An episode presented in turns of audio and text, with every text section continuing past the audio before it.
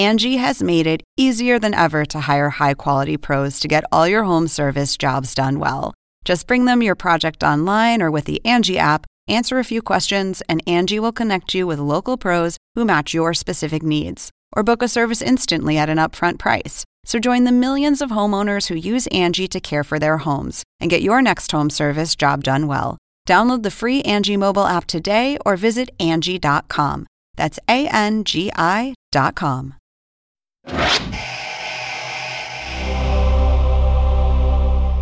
She's here! She's here! I just saw her upstairs! Who is? Adelheid, you're shaking. Calm down. No, I must tell you. Miss Turner, the mistress's lady's maid, is here, upstairs. Why? Does she want her job back? No, she's here for Mrs. Russell's opera tea. As a guest! What? She came in and handed me her coat, and Mr. Church announced her as Mrs. Winterton. I don't understand. Neither do I. Wake up. This is America. You can be anything you want. I should know. Hello to all of you fellow fans of history and opulence and Aunt Agnes's sassy asides. I'm Tom Meyers from the Bowery Boys podcast, and welcome back to the official Gilded Age podcast. This is your companion to the HBO original series, The Gilded Age, and I'm Alicia Malone from Turner Classic Movies. Now, Tom, in the last episode, we spoke about playing tennis in suits and the shock return of Turner. You mean Mrs. Winterton, right? Well, in this episode, we'll talk more about her society glow up, the rift she causes between Bertha and George, and we'll even go to the theater with Oscar Wilde.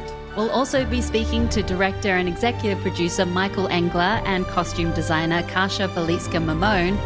Now that we've established all those characters and that we know how the world works, the fun of season two is that we watch them all playing that game and working their opportunities and around the obstacles each of them has in a way that we now know as much about the world as they do.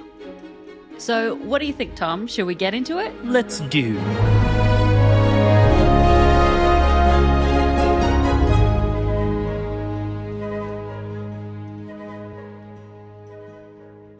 It's season two, episode three, Head to Head, written by Julian Fellowes and Sonia Warfield, and directed by Michael Engler. It all kicks off with shots of delicious cakes. The Russell House is getting ready to host a tea in aid of the Metropolitan Opera House, and we immediately hear that Ward McAllister is bringing Mrs. Winterton, and I was surprised that Bertha is okay with this. And it's not just because it makes good TV. No, Bertha's okay with it because she wants the Wintertons to take a box at the new Met, even if they keep their old box at the old Academy of Music. Why not be patrons of both? Well, George seems to think that they might be punished for that. He says, Isn't lending status to the new house a serious crime? But Bertha isn't concerned, and she feels she might actually have the upper hand here with Turner. After all, Bertha knows Turner's big secret. Well, when Mrs. Winterton arrives at the Russells, she saunters in as if she wasn't just working there. And understandably, everyone else in the house is shocked to see her and that she's announced as a guest. Adelheid runs downstairs and screams, She's here! By the way, Kelley Curran Plain Turner is loving this. You can just see how much fun she's having with this role. Oh my gosh, the faces she makes, I'm sure, have launched a thousand memes. a thousand Turner memes. and poor Adelheid is really just in shock. I mean, she even bumps into George Russell as George and Church are exchanging knowing glances. Bertha had warned Church, right, about a surprise guest, but he clearly hadn't expected her. Mm. Although, after what he'd already learned about Mr. Watson's story, I mean, come on, it's clear that social mobility is alive and well among the Russell staff. Some people are going up and some are going down. Yeah, I love how Borden says, in America, you can be anything you want. I should know. Mm-hmm. And it does seem like the American dream to, to switch classes like this, but was that actually common for a servant to become a lady? I, I believe that that would have been exceedingly rare, right? Which is why everybody is speechless here. Although many domestic workers in New York at the time probably viewed their positions, you know, especially in grand houses like the Russells, as already being a step up the ladder from where many of them had started. But Turner becoming a lady? I mean, that was shocking. So there was a lot happening at this opera tea. Bertha is now on the board of the Met, and we hear that the new opera house will open on the same night as the Academy season is due to start, which is not well received by Mrs. Astor and Agnes. This was a real slap in the face. And and this opening night face off is historically true. The new Metropolitan Opera House opened on October 22nd, 1883, the very same night that the Academy of Music opened its 1883 season. And the Met really did open with a performance of Gounod's Faust, um, starring our favorite Swedish singing sensation, Alicia, Christina Nilsson, Yeah. whom we met in that very first episode. Yeah, so then I suppose that opera lovers did have to choose which performance to go to. hmm Okay, so in our story, the wealthy are being forced to pick sides, the Met or the Academy, but Bertha seems to be pressuring Ward McAllister to also choose between supporting her or supporting Mrs. Astor. Now, He's made it clear to Bertha that he couldn't possibly cross his mystic rose, Mrs. Astor. And yet, he sticks around to lend some sort of support to Bertha. So he's kind of playing both sides here, isn't he? Well, absolutely. He's attending both teas. Yes, he's literally playing both sides of 61st Street. I mean, he's ducking out of Bertha's party to sneak across the street to Agnes and Mrs. Astor's tea for the Academy. And quite a crossing it was, by the way. He was dodging carts and people and horses. It was very funny. Watch your step, Ward. And by the way, I was also struck by how much busier 61st Street got over the past year. Busier and dirtier. Yeah, there was lots of activity, and that was a funny moment. It was almost as if Ward was doing like a, a walk of shame, you know, rushing across the mm-hmm. road, trying not to let anyone see him. Nathan Lane brings so much physicality to Ward. He does, yeah. There is nothing inconspicuous about his sneaking across the street. He's immediately ushered into Agnes's party, uh, which is being held at the request or, or at the command, really, of Mrs. Astor. Did you notice that Agnes keeps calling her Lena? Yeah, she likes to use that nickname. Yeah, I mean, I think it was just used by her closest friends. I don't think we could have gotten away with it. No. But I'm actually kind of glad that Agnes can, you know? They're close. But Mrs. Astor is shocked at Bertha's impertinence, right? And pushing forward with the Met Opera and even joining its board. It is really a direct affront on her. She says, After all, didn't I make her what she is today? To which Agnes snarks, Gratitude is not a natural instinct in that class. That class. and then Ward says no to more tea because he's had plenty and informs Mrs. Astor about the Met opening on the same night as the Academy. So Mrs. Astor springs into action and Agnes is very ready to help. There must be room for two opera houses in a city like New York. Nonsense. Now, what can we do? Give us orders. In your letter, you said you had a task for me. Yes. Agnes, I would like you to write to the older members. Say that you've heard a rumor that if any of them are thinking of taking a box at the Metropolitan, their box at the Academy will be removed. Goodness. Seriously? I can't do it, as that would make the threat official. But you can. Have you got all that, Miss Scott? Every word. We'll begin the letters at once, won't we, Miss Scott? Of course. Thank you. I think I'll take my leave before you start handing out weapons. If only it were that simple. I love how proactive Agnes is here. I mean, we are really seeing a fighting side to her, you know. And meanwhile, Aurora yeah, quickly gets out of there. She's she is also kind of playing both sides. Hmm. She's become quite cozy with Bertha, and obviously is close to Mrs. Astor. Yeah, I think she's trying to stay neutral, but I'm not sure if that will be possible. Probably not. So, in real life, would there have been this much hostility from the old Academy crowd toward those supporting the Met? Well, I think it would have made sense if there were, right? I'm, for one thing, we're talking about a business. An opera house was very expensive, still is expensive, but was very expensive to run and often lost a lot of money. And the Academy wanted to keep the new families there at least coming and supporting it financially. But obviously, the Vanderbilts and the others were tired of sitting down in the main auditorium and looking up at the Astors and Rhinelanders and the rest of them up in those 18 boxes. So they started to leave. Yes. And the new families leaving the academy really, I think, rang a few alarm bells. Mm. Mrs. Astor would obviously lose some opportunities to sort of strut her stuff up there, but on a more basic level, the academy could lose a lot of money. It could even shut down. And those millionaires down in the main auditorium, as we've seen, didn't feel any loyalty to it. Mm. They were only too happy to head off to the Met where they could become subscribers and in real life pay $15,000 to secure a box, which using the same estimates would be around $450,000 today. Wow, still a lot of money. A lot. So, back in our story, just as Bertha was wrapping up her tea, Mrs. Winterton approaches. Wait, should we call her Mrs. Winterton or Turner? I think we have to call her Mrs. Winterton, right? I mean, that is what Church instructs his staff. It is her name now. Okay, so we'll listen to Church and it's Mrs. Winterton from now on.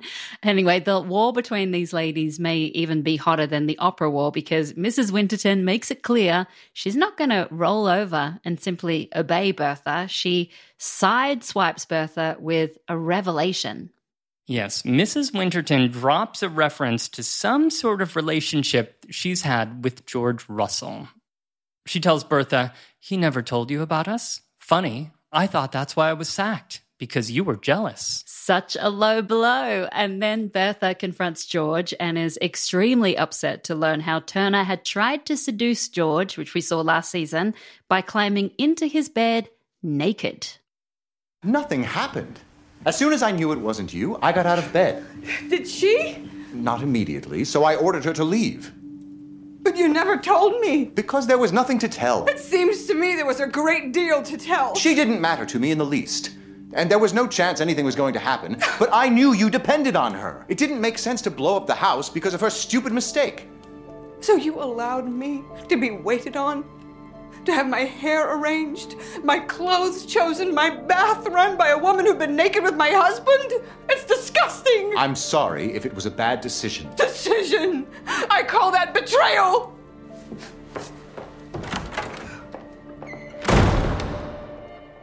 Wow, give Carrie Coon all the awards for that scene. Oh, you can just see all the emotions play on her face. You know, there's confusion, then there's shock and sadness, and then anger. Raw anger. I love how raw that anger is. It seems yeah. so believable. And, you know, this also underscores the relationship, you know, that a lady at the house had with her lady's maid, mm. running the bath and doing her hair, etc. It was so intimate and so much trust was required. And that trust had been violated by her maid and by her husband. Mm-hmm. And I mm-hmm. think that I think it catches George off guard, right? We're not used to seeing George Russell sorry mm-hmm. about anything. He usually exudes confidence and control, but here he's clearly screwed up and he kind of seems uncertain about what to do next. Yeah, I think he's realizing he should have told Bertha what had happened immediately. I mean, he threw Turner out as fast as possible, but as Bertha says to him, you are responsible for your own inaction. Yeah, and George doesn't know what else he can say. Alicia, we have seen this before. Here is another character who is asking for forgiveness, and it's not being granted. This has happened to Arthur, Peggy's father, and earlier we, we even saw Bannister tell Church that he wasn't ready to forgive him for writing that sneaky letter to Agnes that nearly got him fired. So there is clearly a theme here right, about forgiveness. Yeah, and it's going to take a little while for Bertha to forgive George for this. Probably will. Although there is an opportunity, because by the end of the episode, Bertha reads that the Duke of Buckingham is arriving in two weeks on one of the Cunard ships, the SS Servia. Now, Mrs. Winterton had already told Bertha that she planned to entertain the Duke when he visited Newport, and Bertha smells an opportunity.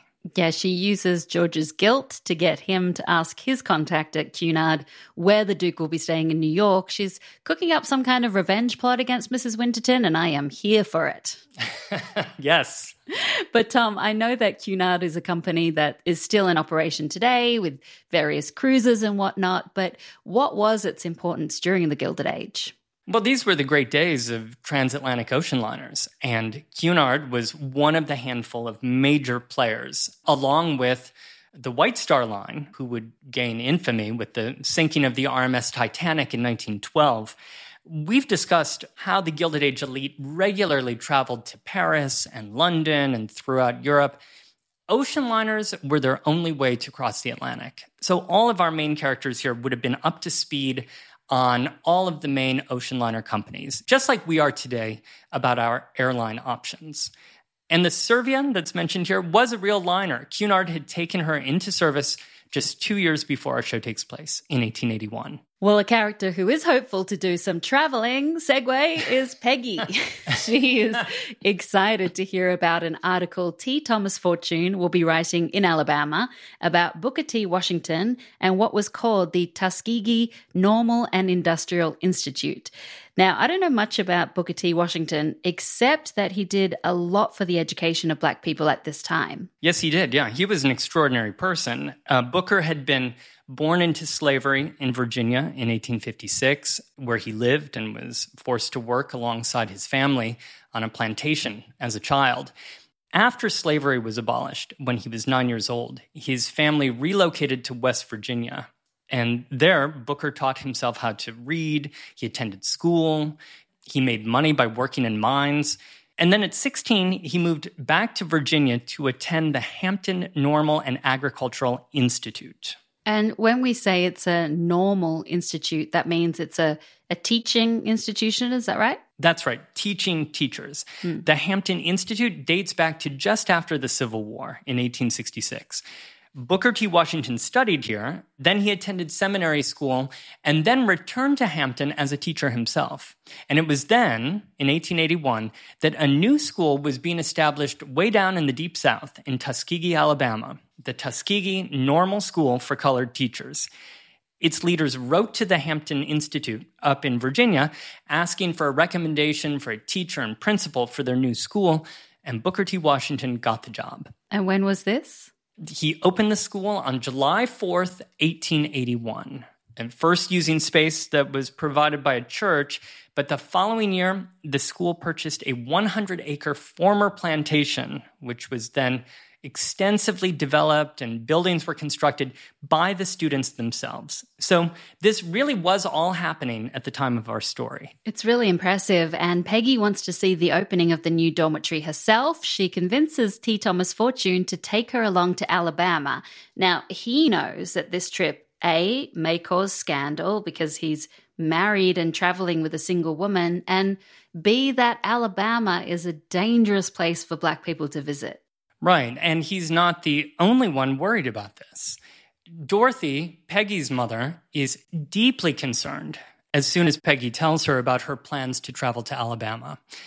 I think she sees that Peggy has been somewhat sheltered from all of this because Peggy's grown up in Brooklyn. She's never traveled to the South. She reminds Peggy that she's never been south of the Mason Dixon line.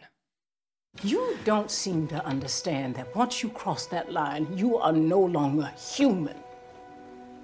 But you must promise me to always stay with your group. Never go out alone. I can promise that. Do not make eye contact with any white folks. And don't speak to them.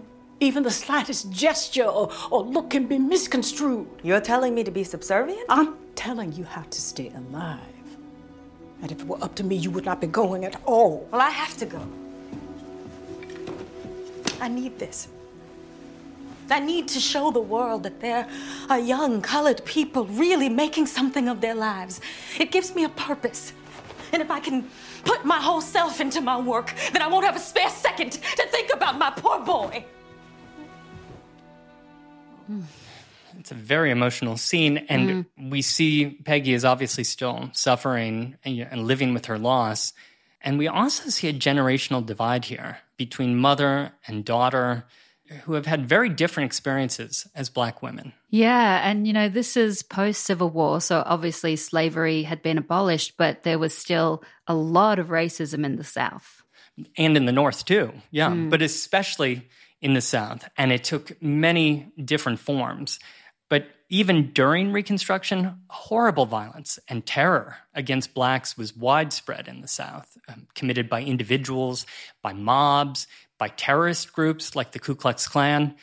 And this included lynchings, in which blacks were killed by white mobs, sometimes actually aided by law enforcement. Mm. Three years ago, the Equal Justice Initiative issued a report that documented nearly 2,000 lynchings of black people by white mobs that took place during Reconstruction alone. Another 4,500 more taking place from 1877 to 1950. Oh, gosh, it's horrific. And it's just no wonder why Dorothy is very concerned for her daughter. She has every right to be. But Peggy is determined to go. Yeah, all right. Well, just like the show, we have to change the mood quickly because Aunt Ada has a date. I think that their proximity to the Russell house has inspired Ada to do more hosting. She even says as much.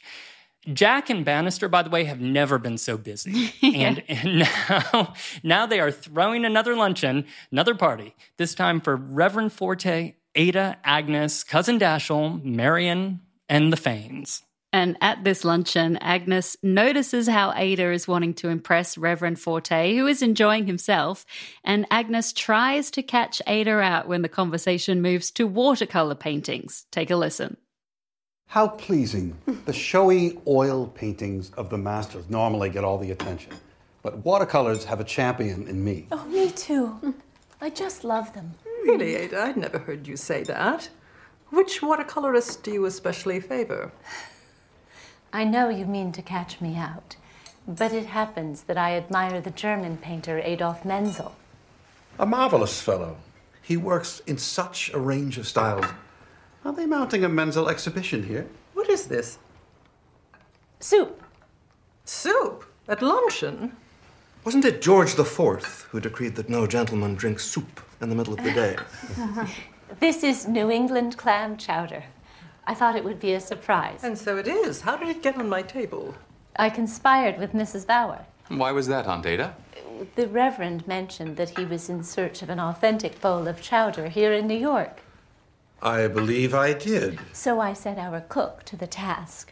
We went through quite a few receipts. I hope you agree with her choice. It smells delicious. Well, if we discuss the soup any longer, it won't be fit to drink. Quite right, Mrs. Van Rhijn. Soup at luncheon? Did you ever hear of such a thing? and to make matters worse, it was a chowder. A New England chowder, nonetheless. I don't even have to change my accent to say that word. yeah, honestly, I'm not really sure how shocking the soup thing would have been. I was flipping last night, Alicia, through the Epicurean, the 1,000 page cookbook that was written in 1894 by Charles Ranhofer. Just casually flipping through a 1,000 page book. It was an ebook. Okay. Anyway, Ranhofer was he was the head chef at Delmonico's, and he included in this book rules for dining, you know, endless sample menus and suggested dishes for every type of elegant meal. And there were several soups listed. Yes, but for lunch? Yes, for lunch. He suggests, among other soupy possibilities for lunch, consomme in cup, mm. pea puree with croutons, fish broth with clams, getting hungry, something called cream of corn a la Herman. Delicious. And yes, clam chowder. Well, Oscar is definitely not sold on the soup for lunch idea, but Forte is happy. And by the way, I love how Ada had an answer about her favorite watercolorist just at the ready. Agnes did not catch her out. But of course, Mm-mm. Tom, now I'm going to try and catch you out by asking you to explain more about this painter, Adolf Menzel.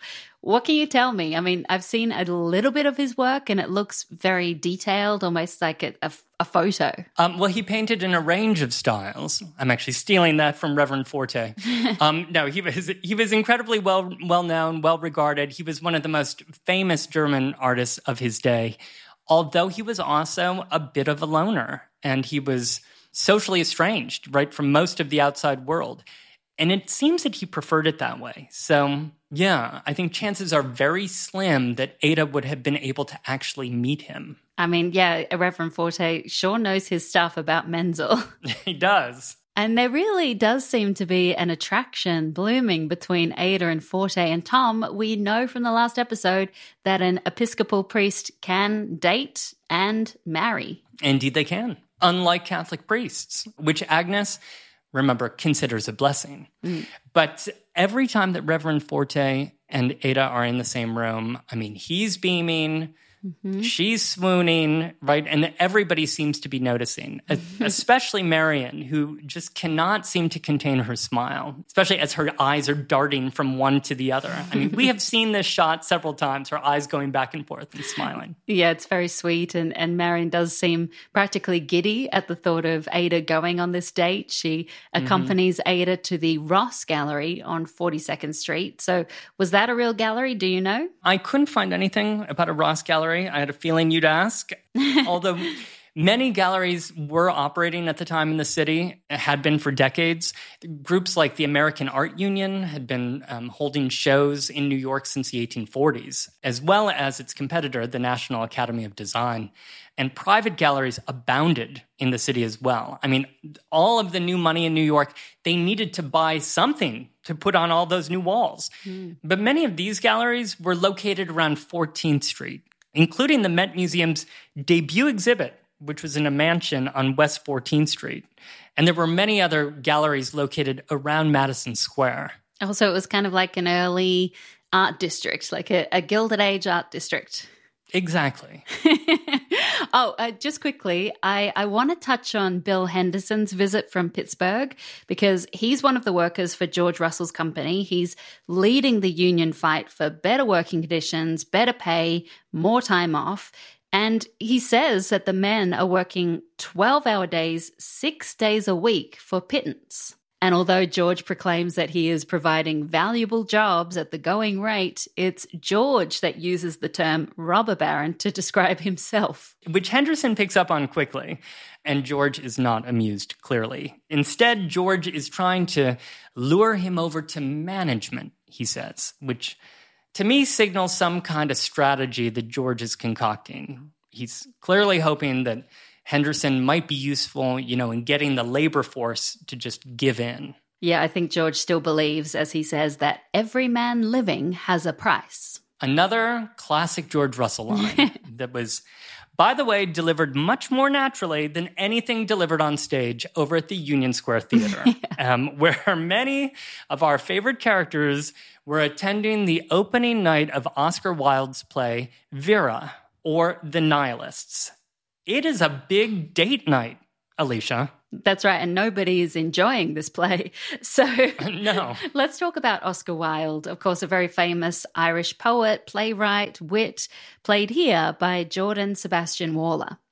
Yes, Wilde was only 29 at the time of our story, but he was already famous for his witty writing and his poetry, and even parodied in the press for his dandy public persona.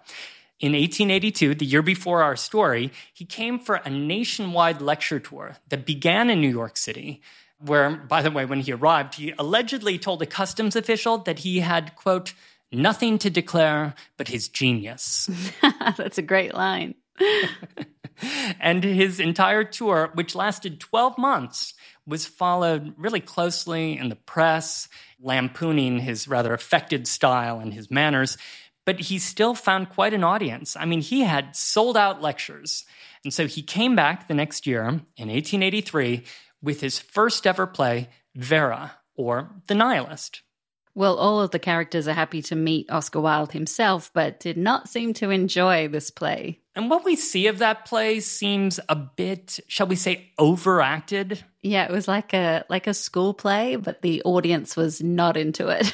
now there was a lot of bored fanning, right? And lots of rolling of eyes, lots yeah. of wisecracking between Oscar Van Rhijn and Maud Beaton yeah, by the way, Maud and Oscar Van Rhijn, they seem to share, you know, a similar sense of humor, like very caustic humor. They clearly crack each other up. They even had to be shushed. So, did this play really debut at the Union Square Theatre, like we see? Yes, Vera, his very first play, debuted at the Union Square Theatre, which was one of the city's main stages. And the story concerned something about a poor Russian girl who joined some revolutionaries so not exactly a laugh riot. it starred the actress Marie Prescott, and it opened on August 20th, 1883, which then is ostensibly the night that we're seeing here.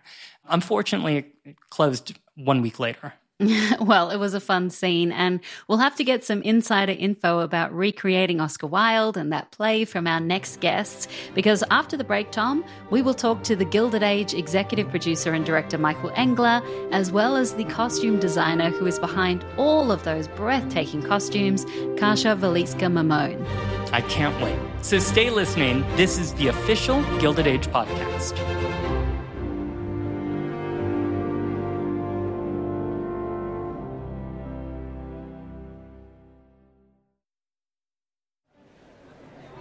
Who is Miss Russell? One of your famous heiresses, I suppose. Ah, how clever you are, Mr. Wilde. Yes, one of the greatest of her year. Well, it seems we're in a room full of young heiresses. Which is your cousin sounding out?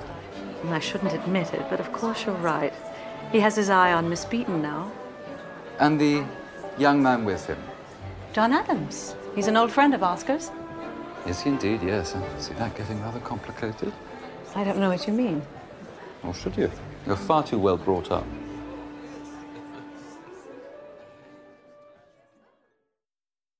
Far too well brought up, Oscar. I love how Oscar Wilde just cuts through time and space to see what we all see today. Mm. Definitely an invented moment in history, but a delicious one nonetheless. Absolutely.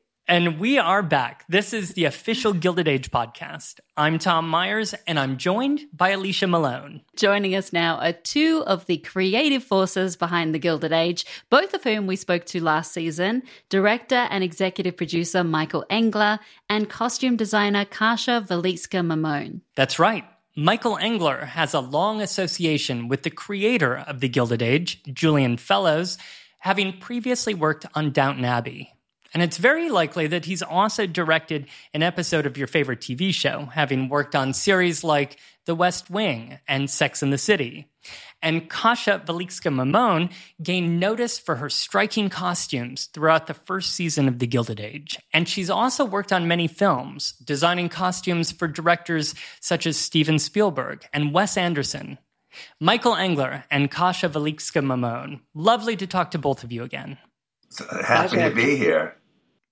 Now, the last time we spoke to you both, it was for season one of the show. Now we're into season two. So, Michael, given that all the hard work of establishing this world and all the characters was done in the first season, what does that mean for you as both a director and a producer of this show for season two? Well, season one, you know, what's so difficult and ambitious about it, I think, is that you're introducing so many characters. It's practically like a Russian novel. There's so many characters to learn. So you're learning who all the players are, and then you're learning the rules of the game. And season one, our two main characters in the opposite camps are Marian Brook and Bertha Russell. And so each of them in the first season is basically learning the rules of the game from their side of the of the board, let's say, you know, of the of the story. And so you're learning who all the players are, you're learning what the rules are, you're learning what the lay of the land is.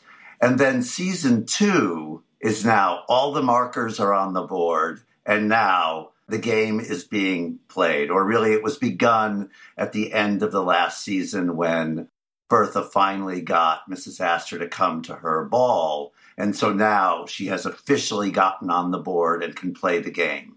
So now that we've established all those characters and that we know how the world works, the fun of season two is that we watch them all playing that game and working their opportunities and around the obstacles each of them has in a way that we now know as much about the world as they do.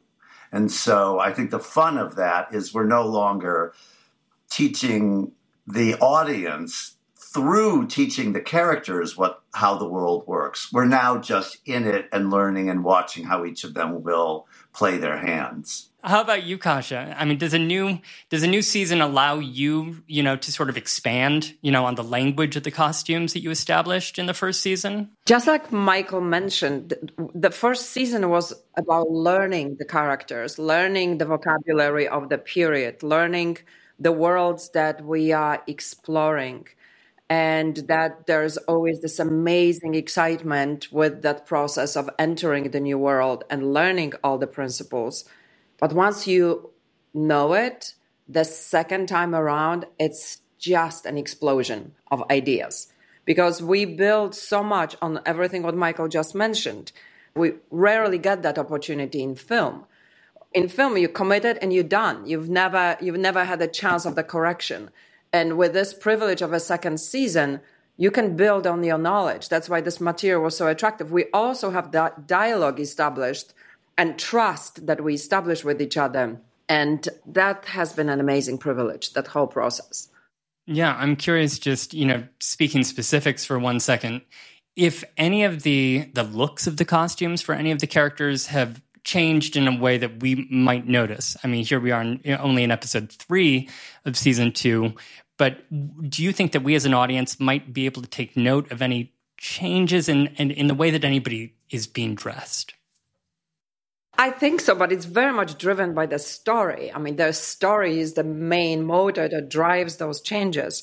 And what comes with this also is this further knowledge that we as a team, because I always say this show is built by a giant team, team of amazing assistant designers, makers. We all, we had pretty much the same team that was in the first season we all grew, we all learned. So I think what you will have a chance to see is a story supported by visual design that and the design is just deeper, better, more sophisticated, more complex. Mm. Just to turn back to one scene we've already seen, in, in fact, the very opening scene in, in season two is all of the characters putting on their fabulous hats to go to church and then the Easter parade and, and such.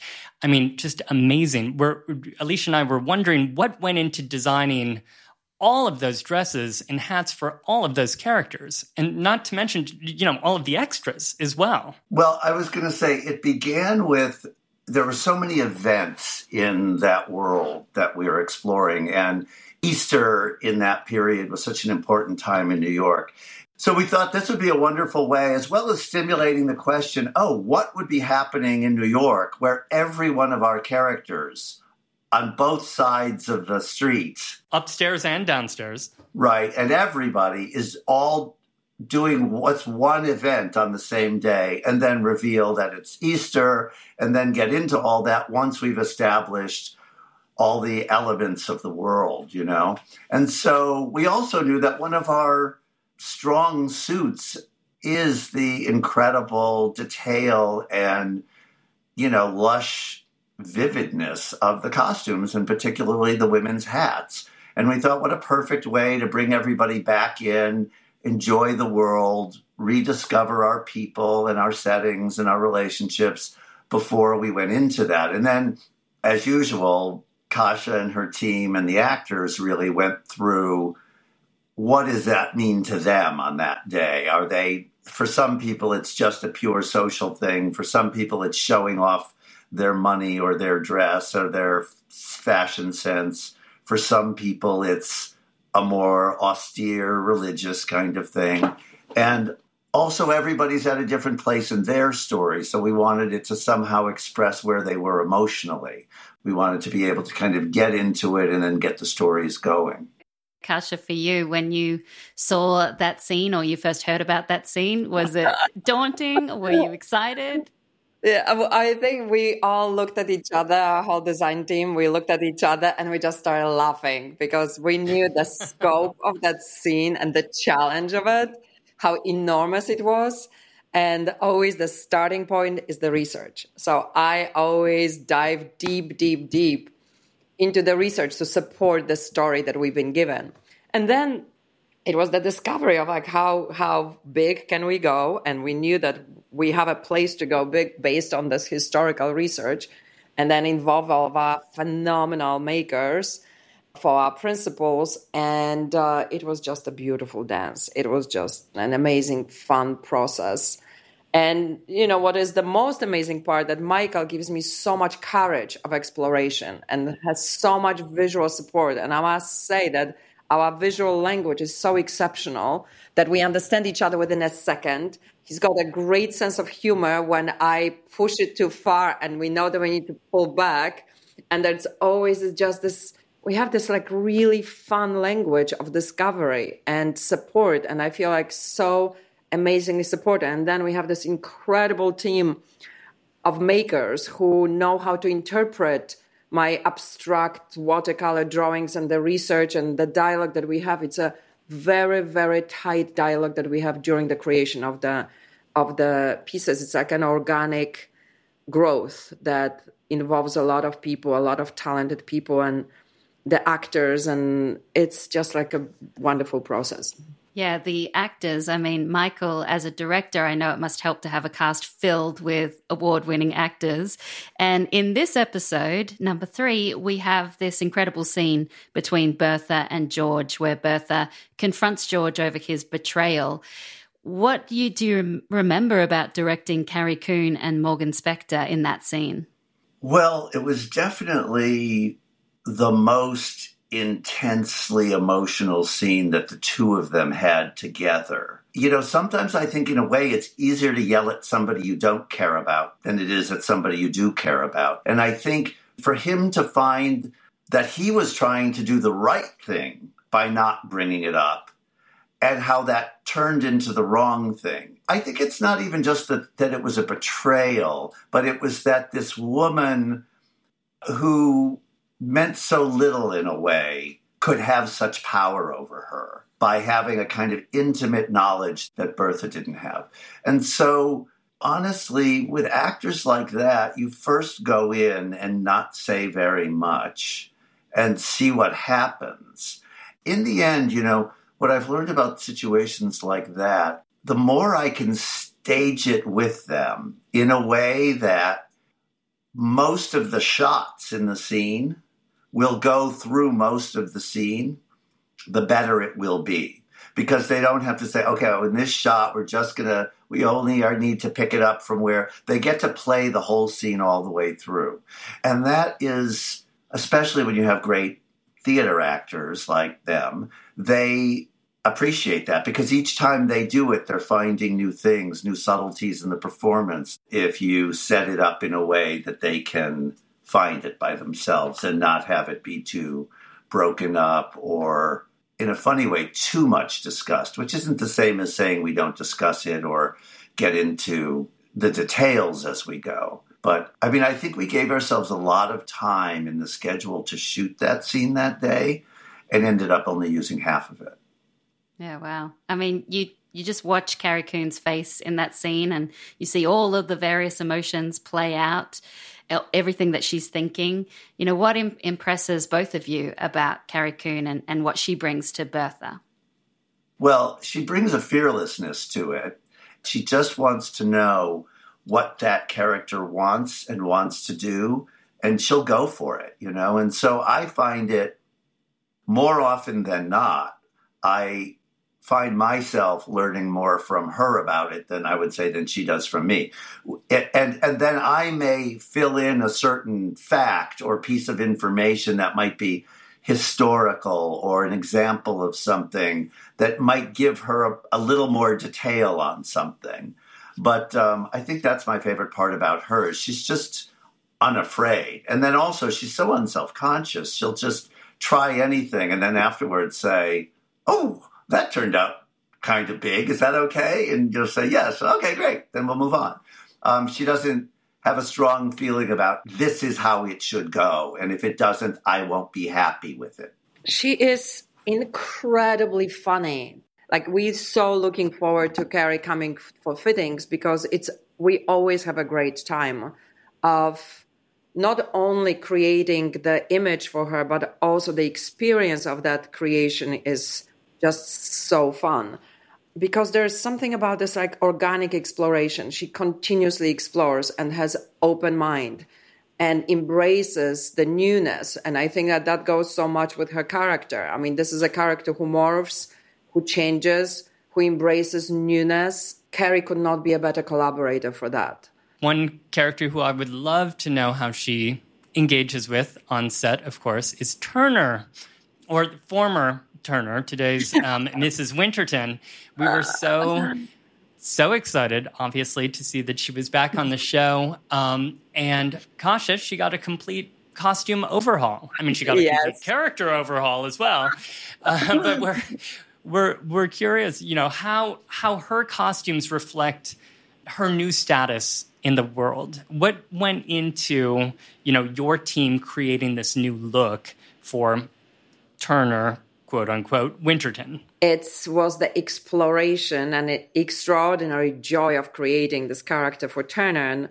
And, the thought that I had was the conclusion of all the elements was to create an image that is resonating something extraordinary conservative, very restrained, at the same time, beautifully feminine. She's a seductress at the same time she is she knows the rules. As we discovered in season one she's frequently the advisor to bertha of what to wear how to wear. She's through her travel she has this innate elegance sense of elegance and sense of good taste that she gets to manifest. So i think it's that her image is so deeply motivated by her previous journeys and her natural sense of what is valid in the image making that that was a just fun discovery of how to blend this knowledge of conservative choices femininity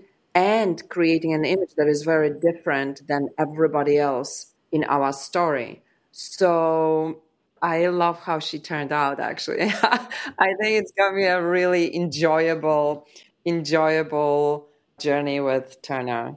And Michael, it seems like Nathan is also really having a very fun time playing Ward. I mean, for the audience, I laughed out loud during the scene in this episode where he's sneaking across the street, you know, and he's going directly from Bertha's fundraiser um, for over to Agnes's Academy of Music tea with Mrs. Astor, and he's sort of dodging, you know, at one point I think a horse and carriage. he's very physically funny, isn't he?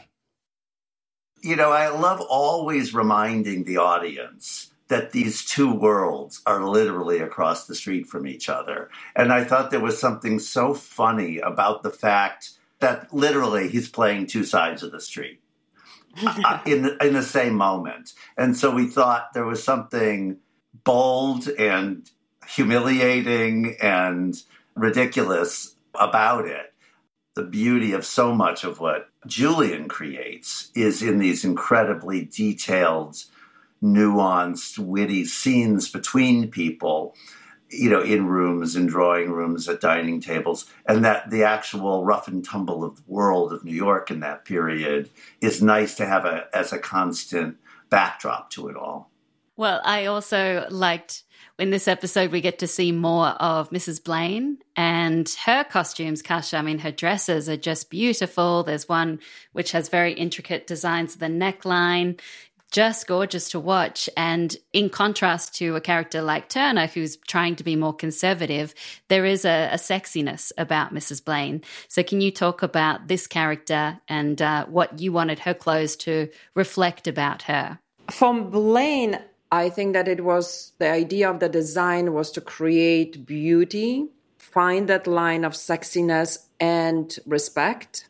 I was very much interested in creating the sexiness within dignity of that character and the unusual circumstances that the script provided for it. So I think that it was very much about finding this beauty of the shape and opening. I mean, small opening goes very far in that period.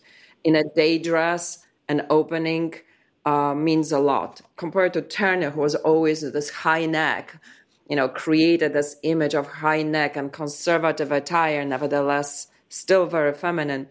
For Blaine, opening up in that shape was a demonstration of seductiveness. yeah, exactly. I, I, wanted to say one thing about Mrs. Blaine, too, because I think part of the story we were telling, you know, it's interesting in this season, we're only on episode three, but we know that Larry is having this relationship with this older woman, and Marian is having a relationship with an older man, and how completely differently those are viewed in that society and that it's absolutely appropriate for Marian, and it seems completely scandalous for Larry. And so the idea of this woman who isn't bound in some ways by a lot of the rules because now she's independent, she's a widow, she can live her life as she wants. I mean, there will be some consequences, but somehow her fully expressing her sexuality it steps over the line. And the double standard. Exactly. It was just a double standard. Yeah, i was while you were talking about them i was thinking of one place we saw them all together in this episode was at the theater the amazing theater scene um, we haven't even gotten to that yet uh, the oscar wilde night premiere I, I'm wondering about a number of things from what it's like to create a look and a costume um, and dress for a historical figure like Oscar Wilde. Did you know what he looked like? But also just how many people were in those shots? You you had a whole audience, you had actors, and then you had the, the reception afterwards. Are, does a scene like that just have hundreds of costumes? One of the benefits of season two is that we now have a lot of stock, and so when you have a huge scene like that, you don't have to make every single thing from scratch like we did the first season. I think what they do so brilliantly is focus on our main characters and then enough people who we can put around our main characters near to them that we're seeing a lot of new things and beautiful things that relate to that situation. And the further away from our characters and the wider the shots, are things that we may have used before and slightly changed or, you know, uh, like that. Now, some of that is also visual effects. Uh, I think we had 200 extras that day. Something Still like that. a lot. Kasia? Still a lot of It is a lot. It's a lot. But then we move them around the theater for the few wide shots where we make it look full and, you know, and, and all of that. And then there's the whole research of just what that production would have been like. The set, the costumes for the set, the acting style. We read lots of reviews. There's a fantastic, absolutely hysterically written New York Times review of how terrible that play was and that production. And so we read those things and we thought, well, what does that mean? How would we see it versus how did they see it given what the style of the time was, what we know about it? And so all of those things kind of came together to give shape to what that whole evening would be like, including the play within the play. Yeah. Yeah, Kasia, when you are dressing a character that is based on a real person, and you said you have a lot of documentation of what he looks like, is it about trying to make it exact or still doing an interpretation of that character? It is always interpretation because we have a different actor, a different body, and a different story setting. But it's the research is is definitely the crucial part of it because you have to evoke the essence of that character. So taking elements that evoke that character, and that sometimes is difficult to describe what exactly it is to evoke this essence because you translate so much that our actor was quite different than Oscar Wilde himself. But I feel that finding those details of what Oscar Wilde was wearing at that time and the particular details of some elements, but it always becomes this combination of translation of figuring out a, a new language. But nevertheless, I, I, always say if it's soaked in reality, it resonates reality, and then you have the spirit of that character. Well, then, in addition to the audience scene, you know, in this episode, we also have all the actors up at the Newport Casino. So, would those stock costumes have actually worked in both scenes? Newport Day is very much designed for the summer, hot summer days in a seaside. So it's a lot of very lightweight cottons, gauzes, linens that would be bright like light bulbs in a scene like a theater. So the Newport stocks are very separate. We kept them on, especially for season one, to create this image of New York versus Newport, which was very much driven by the paintings. Like me and Michael, we looked through endless amount of paintings and the impression that those paintings created. And that's that was already that transformation of what do you do with a period. You do what the painters did. They they created reality that was already a step away from the reality itself. they beautified things. We've talked about a, a number of transformations today, characters and looks. One more character who seems to be going through some kind of a transformation herself in this episode is Aunt Ada. And it's a really lovely moment at the end of this episode when they meet up at the watercolor exhibit and we see her in this beautiful peacock blue dress with floral accents. Kasia, can you tell us about this dress and how it might sort of reflect, you know, this moment of transformation for Ada? What was beautiful about the story of Ada in the second season, we discover romantic side of Ada that side that we didn't see. We saw her as a charity servant, as spinster, a woman who stepped back from that romantic involvement in her life. It was a discovery of femininity still within the character of Ada. How do you build on that image and just bring the femininity to her costumes? And it was just this beautiful collaboration with Michael, Julian, and with Cynthia, who opened that vocabulary. And I think that the focus was how do we bring this romanticism appropriate for her age and for her character? I mean, she's a very mature woman in a very interesting moment of her life when she discovers romance. And as the story builds up, it's also I strategized very carefully the color play of for her character within the story. And I think it's built up as this puzzle of emotional journey within the romance. Yeah, there's so much being communicated visually in this show with the costumes and the sets.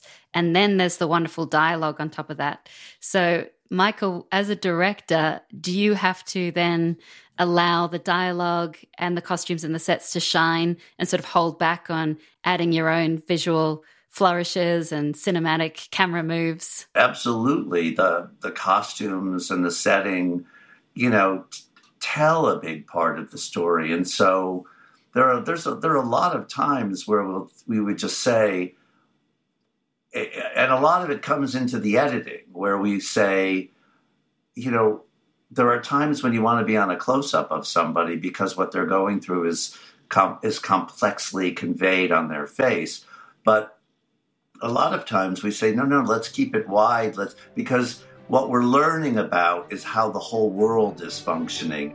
There are times when we are absolutely simple and straightforward and very conservative in our approach to the filmmaking aspects of it because it is it is really only about the acting. And then there are times when we let other things take the lead. Well, Michael Engler and Kasia Walicka-Maimone thank you so much for creating that world and letting us in. And we really appreciate your time today. Thank Thanks so much. It's been a pleasure as always.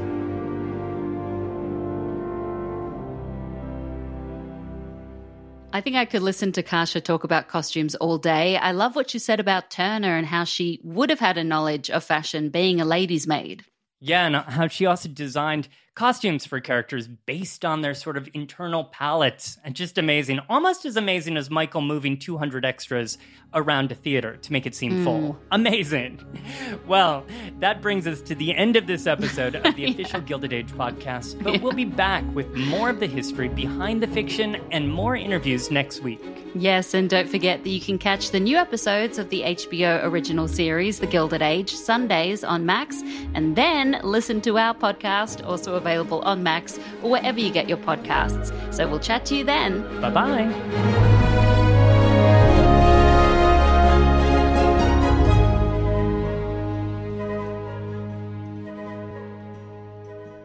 This has been the official Gilded Age podcast, written, hosted, and produced by Alicia Malone and me, Tom Meyers. Our supervising producer is Andrew Pemberton Fowler. Our editor is Trey Booty, with special thanks to Michael Gluckstadt and Savon Slater from HBO, and Hannah Pedersen and Amy Machado from Pod People. Listen to the official Gilded Age podcast after each episode airs on Max or wherever you find podcasts. Want even more extra content and behind the scenes moments from the Gilded Age? Follow us on Facebook and Instagram at Gilded Age HBO to join the conversation today. The official Gilded Age podcast is a production of HBO in partnership with Pod People. Pod people. Hacks is coming back, and so is the official Hacks podcast. With us, your hosts. I'm Paul W. Downs. I'm Jen Statsky. And I'm Lucia Aniello. We're the creators and showrunners. Each week on the podcast, we'll break down the new episodes. We'll also have special guests, cast and crew from the show like Hannah Einbinder and Jean Smart. Hacks Season 3 is available to stream now on Max. Be sure to listen wherever you get your podcasts or listen directly on Max.